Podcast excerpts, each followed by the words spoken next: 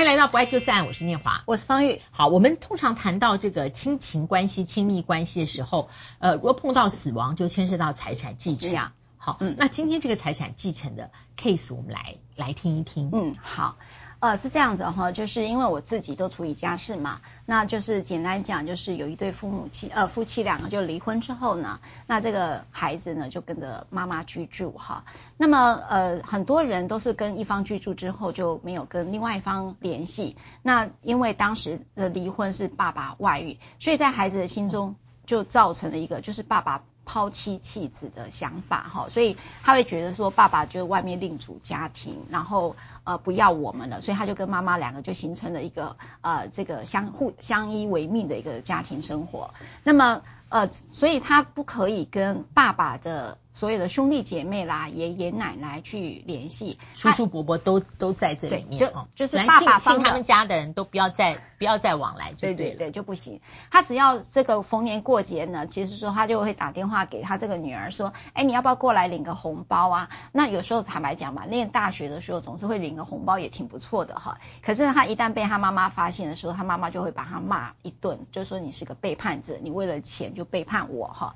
所以这个孩子真的是非常。非常的痛苦，那可是也就这样子过了哈。过了之后，等到非常多年之后，就收到了一个呃，这个就是关于法院控诉他、哦、呃这个家人的事情。然后呃，应该讲说，对不起，我这边跳一题了哈，就是他后来知道他爸爸去世，那因为他爸爸的整个财务状况他是不清楚的，所以他就去抛弃继承。那抛弃继承。哦对，万一有债务的话，万一因为他完全完全都不要，完全都不知道。那、嗯、后来他才接到了一个法院的通知哦，就是在最近他收到了，他说：“哇，我爸爸。”有人告我爸爸的所有继承人，我刚才讲他有另组家庭嘛，所以他的继承人就会很多，所以他看到这一张的时候，他就说啊，赖律师怎么办？我说，哎，你当年有抛弃继承啊？哦，他说对吼，我因为我当时还教他怎么去抛弃继承，他就说，我说你去法院调那个备查的公告，通常会有公告，其实就可以告诉法院说，你可以不用管这件事情了。那这就是我想要从一个离婚走到的一个继承事件，好让大家知道这种法律常识。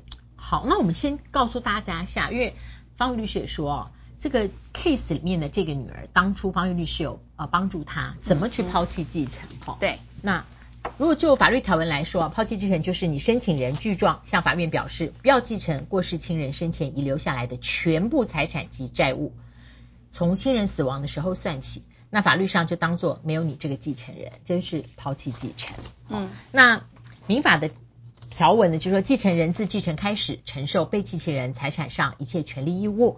继承人对于被继承人的债务，应该继承所得遗产为限，负有清偿责任。是第二个，第二个，这个我稍微补充一下，嗯、也就是说，其实呢，在很多有天上掉下来的债务，就如同我刚才讲那个个案的状态，那他其实很担心这个，后来衍生了很多的这个悲剧。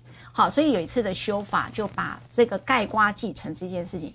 用了一个拟制的限定继承的概念，也就是说，你还钱这件事情，只就你继承所得的财产去付清偿，就是有限的从财产遗产的部分去清偿。可是，在以前不是，是包括自己的所有财产，那也要去负责。所以，很多的未成年子女，就像刚我讲的离婚事件，未成年子女因为他父母他的母亲不知道去抛弃继承，导致他的小孩收到一大笔债务。那这个这个未成年子女没有收到财产，反而收到一一一大笔债务，一直到成年都要去还这个钱，因此有了这样的第二项的修法。所以顺便也跟各位讲，好，抛弃继承应该要准备的文件，老师也帮我们说。有六项哦，对，好，申请状、户籍謄本、除户成謄本、死亡证明、继承系统表、继承权抛弃通知书或存证信函、回执。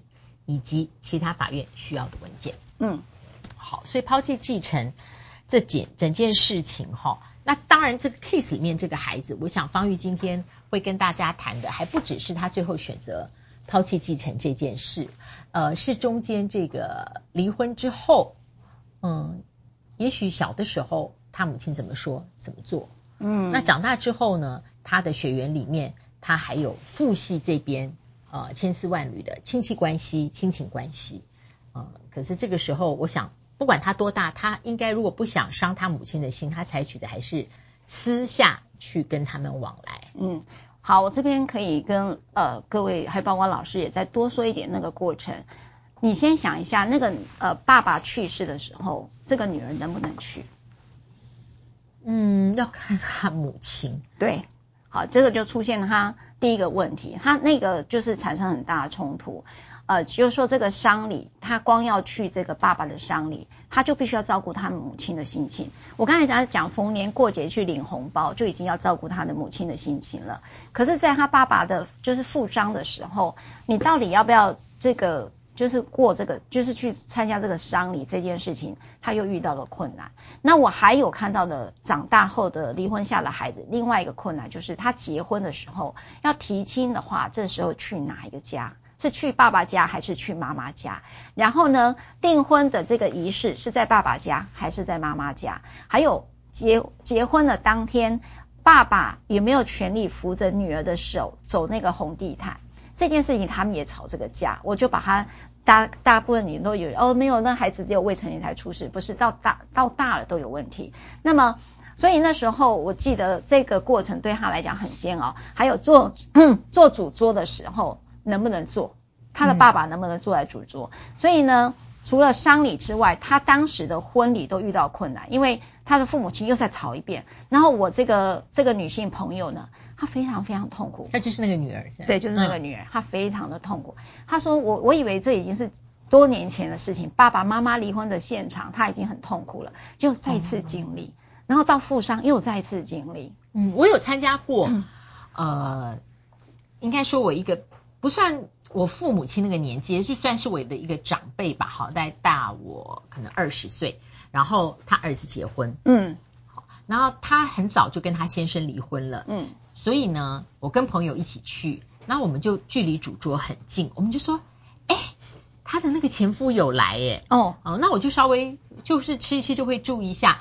我发现他可以保持跟他先生完全不互动，完全不互动。那新郎新娘来，呃，儿子嘛，儿子娶媳妇，那新郎新娘来敬酒的时候，也是这个妈妈，就是大我二十岁的哦，这个姐姐陪着。嗯，那他父亲呢，就坐在主桌不动。对，那可是因为对，那可是因为他的孩子后来是跟着母亲住嘛，所以在整个婚礼里面，呃，跟他这个叫什么准就是婆婆啦，他儿子娶媳妇，嗯嗯、跟这个母亲互动的人就非常多。比方大家我们都会去主桌再敬个酒或什么的，对。但他父亲就是我看了一下，几乎就是没有任何人去去找他父亲或什么的，嗯，对。但你要说这个画面跟经验给我的感觉，我还觉得蛮佩服那个父亲的，因为他想去他就去啊，而且到了这个年纪八十了，他去那里的时候，他应该只是要告诉儿子说，呃，我很重视这一天对你是重要的一天，我希望他就看起来他也不孕不活，他应该没有什么特殊的感受了，嗯，没有感受，而且我也我觉得也不会有人幼稚到去比较说，哎，为什么？他的母亲这么 popular，有这么好的人缘，他的父亲根本就没有人来理他。我觉得这个，如果有人这么无聊，那那也很难讲了。不过我觉得这个都没有没有任何关系，因为他坐在那里是他跟他血缘儿子的关系。嗯嗯，对。而且那个宴客的那个喜帖要发给谁，恐怕这个爸爸也没办法智慧啊。对。对不对？都是女方，她、嗯、因为她跟着妈妈，就是完全都是妈妈那边。而且我觉得有合照的时候呢，呃，后来看起来合照的时候，她大合照当然有，就是两边的亲家公、亲家母跟新郎新娘嘛，就是那种标准的六人合照。可他们也没有拍什么，就是他父母亲另外再跟他拍什么合照都完全没有。我觉得这也很好，就也不不用拘泥，就是说，因为他们是血缘上有关系，但实际上坐在那边，父跟母跟子是两家人，就是这么。那既然是两家人，干嘛要故意拍一个全家福？哇，老师应该让好多人都觉得可以被安慰啊，就是松口气吗？有松口气。我觉得现在应该，我我我不晓，我觉得现在应该是这样吧。对，因为这件事就是离婚子女的议题是从小到大都不会到我刚才讲的去世哦，死亡这件事情都一直是一个议题，嗯、但是很少人去讨论，都只有想要未成年子女的监护权。可是实际上，它一直伴随到我相信哈，到成年到成年都没有变，都没有任何人来讨论过这一件事情，因为也没有习俗哦，告诉你说做呃你要做哪一桌哈，也没有任何这样的习俗过啊哈，所以老。是提出了一个新看法啊，对呀、啊，你就不是全家福，你就是来做客的，是这样吗？其中的一个，我觉得应该是说，其实他，我觉得他牵涉到一个婚宴，这个是谁是主人？因为呃，好像目前以台湾来说，我还有参加的婚宴，其实主人还是双方家长。嗯，我不晓得是不是因为他们支付婚宴的开销哦，那还有我们的婚。啊婚约关系呢，基本上它是两个家族彼此互相认识。那尤其父母亲，如果我参加我们年轻同事婚礼，父母亲有的人妈妈才五十，然后就是父母亲大家都才六十或六十出头的，那他们还有社会关系，嗯，他们的周数就会非常的多。哦，好，那如果在这种情况下来讲，如果父跟母已经成为两个家庭的时候，是，那要套用在这样的婚宴里面，我觉得才会有一些。呃，奇奇戴上一些奇奇怪怪的眼镜来看，嗯，好。可是如果有一种婚宴是新郎新娘为主的，嗯，那就就就就没有这个问题，因为主人是新郎或新娘，所以他们决定要请谁嘛？对对，他们决定要请谁？那他，他请他父亲，你说他父亲就是个客人吗？也没有这么单薄，那就是他生命里面一个重要的人，嗯，重要到足以做主桌的人，嗯。我我记得那时候，我有个女性朋友，她最后就是让妈妈的呃男朋友 帮她牵着她的手出嫁。她父亲是因为过世了还是没有？他在，他不他，不给，他母亲不给，他没，他母亲不给。后来他们为这件事，那签他父母亲，等等，就是那他呃母亲的男友有在他成长过程当中有照顾了，因为他、哦 okay, okay. 他妈妈就是没有。因为她老公，她老公很匪类啦，应该讲前夫很匪类，就外遇不断嘛。了解了解。那后来这个母亲是没有再婚了哈，我们有一集也去提到的，说有时候为了孩子有不同的想法，所以他就持续的伴侣关系。那这个孩子在这个女儿成长过程当中，都会叫他叔叔嘛，所以他觉得这个时候就如同夫妻般的照顾他。然后婚礼的过程中哈，他们他的妈妈就坚持说，你应该是我现在这个照照顾你的爸爸哈，这个叔叔。来牵你这这个有一个女性好像也是这样子，哦，也是这样哈、嗯。而他那个叔叔其实一辈子都还有一个家庭，嗯，一辈子都还有一个家庭。好，然后呢，后来呃，当然呃，另外一个做法就是有时候就说，那好啦，我的婚礼办两次可以吧？就是有人这样子啊？有，有人就这样做了。对，那朋友说。那你帮我们分开，我们只包一次哦。反 正结婚登记户政机关只会写一个日期。还好我们现在从仪式婚变成了登记婚，所以这子女也够体贴啊，要设想。对，那宁可自己麻烦。对，然后第二个纠纷，其实我有点岔题，但是我跟各位也多讲一点。他们还有个包括那个礼金啊，还有聘金，谁可以收？这件事情也吵翻天。我想即使哈，那那再岔题一下，就是说。男女双方对不对？嗯，那其实收礼的时候，就目前都壁垒分明啦。嗯，对。那有的时候，我觉得是因为那个礼金部，我们讲了，呃，每个人有自己的朋友跟那个亲族关系，嗯，所以有时候还是会看看，哎，谁包多少。那这个有时候牵涉到回礼的问题啦，就是你去他的婚礼，那你就回包多少，嗯，对。但是有时候我会觉得，哎，也蛮有意思，就是说是变成一家人嘛，也不是啦，嗯，也不是，因为。哎，你不要包错，这边这边这边才是新娘的，就那种话语啊，有时候在婚礼的门口出现，我会觉得会让我停一下，愣一下啊，真的哈、哦，对啊，我也很怕包错，你知道，因为它放在两边，然后我就想，哎，我是女方的哦，不是男方的哦，那也蛮妙的。这个礼金看来就已经开始有了婚姻或家庭里头的美角了。对啊，就我文化不同，就像是方玉律师讲到一个基本文化不同，因为。我跟我先生回去美国参加过几次婚礼哦，哦，就没有什么父母的朋友，或几乎没有，完全没有，都是新郎新娘的啊，对对，他同学的，他朋友的，他以前教会的好朋友的婚礼，就没有看到那个父母的朋友，完全没有。嗯，嗯，我觉得那个礼金到后来就是，如果以这个小两口作为一个呃宴客的过程，那当然这些钱收入就是他们的。呃基金呐、啊，就是成家的基金。对，应该觉得大家包礼的时候心情是这样子啦。对啊，我觉得是。不知道。好。那我觉得今天这一集是因为呃我自己看见就是呃离婚下的子女这一个一路过程当中，除了监护权之外，他即将会在他的婚礼跟其中一方的丧礼出现了我刚才讲的困境。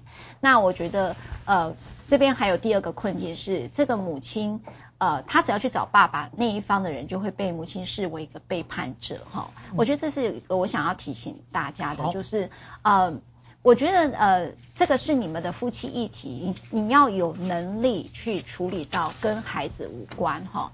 也就是说，你不能把你的创伤传递给你的下一代，你的下一代也要记得，不是变成你的配偶关系哈。就是说，好像举例来讲，就是你离开之后，你的。嗯嗯，你女儿或你儿子就变成你的伴侣关系。我们发现这种情绪配偶，哈，情绪配偶这四个字大家记得，就经常会出现在离异子女的事件当中，所以要特别的注意。不爱就散，不要忘了按赞分享，开启小铃铛。我们下次再会，拜拜。